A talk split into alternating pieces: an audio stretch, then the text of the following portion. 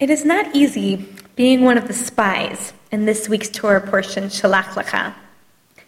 Moses chooses you and 11 other male representatives of the 12 tribes of Israel to scout out the land of Canaan. After experiencing traumatic enslavement in Egypt, crossing the Red Sea, and standing at Mount Sinai, you finally enter the promised land. And just as you had imagined, it's flowing with milk and honey. You find grapes that are so heavy that it takes two grown men to carry a single cluster of them. But you also discover that other people, from the Amorites to the Hittites, have already built their own fortified cities with thick, tall walls on the land.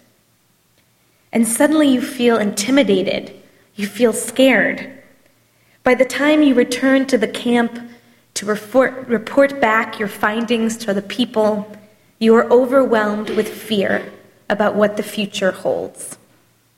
Numbers 13 reads Thus they spread misrepresentations among the Israelites about the land that they had scouted, saying, The country that we traversed and scouted is one that devours its settlers. All the people that we saw in it are men of great size. We saw the Nephilim, the sons of Anak, and we were in our eyes like grasshoppers, and so we were in their eyes. The Hebrew beautifully portrays the psychology of the spies. We saw these huge giants, these Nephilim, and in our own eyes, Be'enenu, we seemed as small as grasshoppers. Therefore, we must have looked like grasshoppers in the eyes of others, be'enechem, in the eyes of others. The language of the passage emphasizes the importance of perception. The scouts could not really see the other side, be'enenu, with our eyes.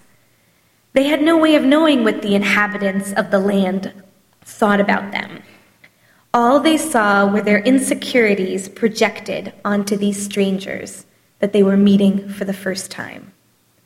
They saw their bitter history of enslavement by the Egyptians. They saw their vulnerable wandering in the Sinai desert. And they felt so inferior in their own eyes that in the eyes of others they became, or at least felt, as small and insignificant as grasshoppers. Their faith in God's covenant faded into the background, and they felt powerless to move forward with their sacred task. Of the 12 spies, only Joshua and Caleb have a completely different vision of what they saw when they scouted out the land. They assure the people, Al tir'u, do not fear. Let us by all means go up, and we shall gain possession of it for we shall surely overcome it. Joshua and Caleb prevailed over their haunting past in Egypt, and they saw Canaan for what it was, and themselves as worthy enough to enter into the promised land. They refused to see themselves as grasshoppers. And as a result of their insight, their confidence, their inner strength, God allowed the two of them to enter into the promised land at the end of Deuteronomy, while forcing the rest of their generation, not just the other 10 spies, but everyone else their age, to remain in the desert as punishment for their faithfulness, to die without ever having reached the land of Israel. Numbers 14 concludes this narrative of the spies with the following verse Of those emissaries who had gone to scout the land, only Joshua son of Nun and Caleb, son of Jephunneh, survived. There's a midrash, there's a story, a commentary in the Talmud. It goes like this Upon hearing the words of the twelve scouts, the Holy One says to the ten men, You do not know what has just come out of your mouths. I will put up with you saying, We were in our own eyes as grasshoppers. But I take offense when you say, and so we were in their eyes. How could you possibly know how I made you appear in their eyes? How do you know but that in their eyes I made you to be like angels? So we can understand this story of the spies, of the meraglim, as a metaphor.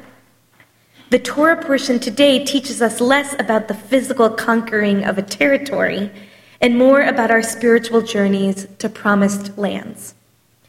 We all have giants of one form or another in our lives supervisors at work who make us feel less talented than we really are, members of our family who make us ask, act less mature than we really are, even our mirrors at home that make us appear less beautiful than we really are.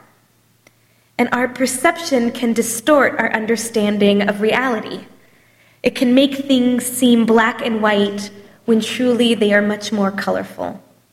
It can make us feel like grasshoppers when God really made us to feel like angels.